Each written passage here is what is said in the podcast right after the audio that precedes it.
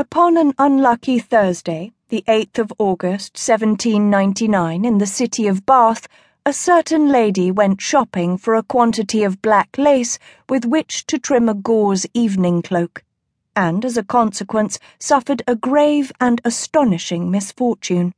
So grave, so astonishing, in fact, so dismaying to her family and tree friends so titillating to the scandalmongers, and so far flung in its final effect that it was to provide a chief topic of the season in the public and private meeting places of that famous English spa.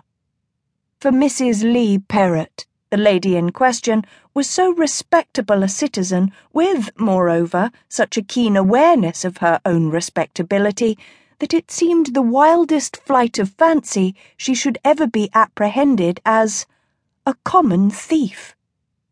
Poor lady! Such, after the event, was the universal sobriquet coupled with her name, and yet, before that fateful day, it was unlikely in the extreme that anyone should have thought to speak thus of Jane Leigh Perrot.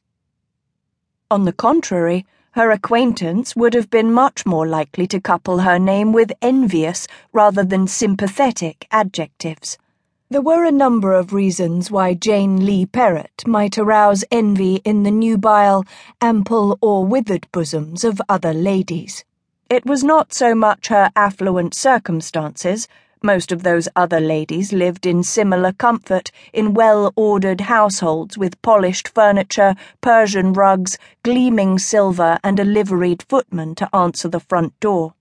Nor was it very likely to be her family connections, though to be sure she was in the habit of making frequent reference to the fact that on the maternal side she was directly descended from Lord Willoughby of Parham such overt social pride was apt to draw forth an indulgent smile rather than a sneer. More likely, perhaps, to arouse the bile of envy was Jane Leigh Perrot's handsome appearance. Now in middle age, she was known to be in her early fifties, she showed a singular lack of such unpleasing traits as a plural chin, stoutness, stooped gait, fallen teeth, grey hair, a lacklustre eye, wrinkled complexion. In short, the whole dismal catalogue only too familiar to most of her contemporaries. She was a handsome woman of middle height, whose upright carriage gave the impression of her being somewhat taller than she was in fact. Her features were perhaps a little too clearly defined. She herself took great pride in her high bridged patrician nose. Her complexion was still fine and smooth, her eye bright, and her hair retained its pleasing chestnut hue.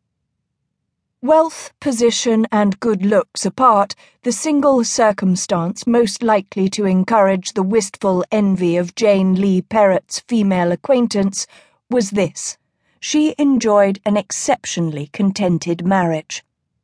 There was simply no denying it, no chink in her marital life where gossip or vilification might worm their way.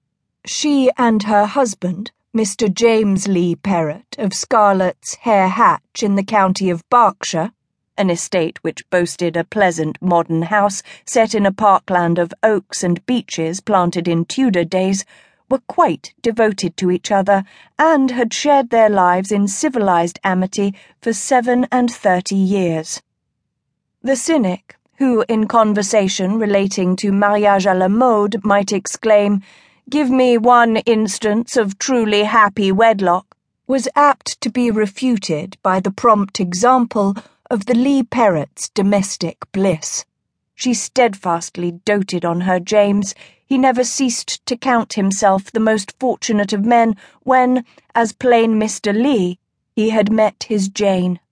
He had later followed the usual custom, upon inheriting an estate and fortune from a great uncle Perrot, of taking the latter's name and arms and adding them to his own.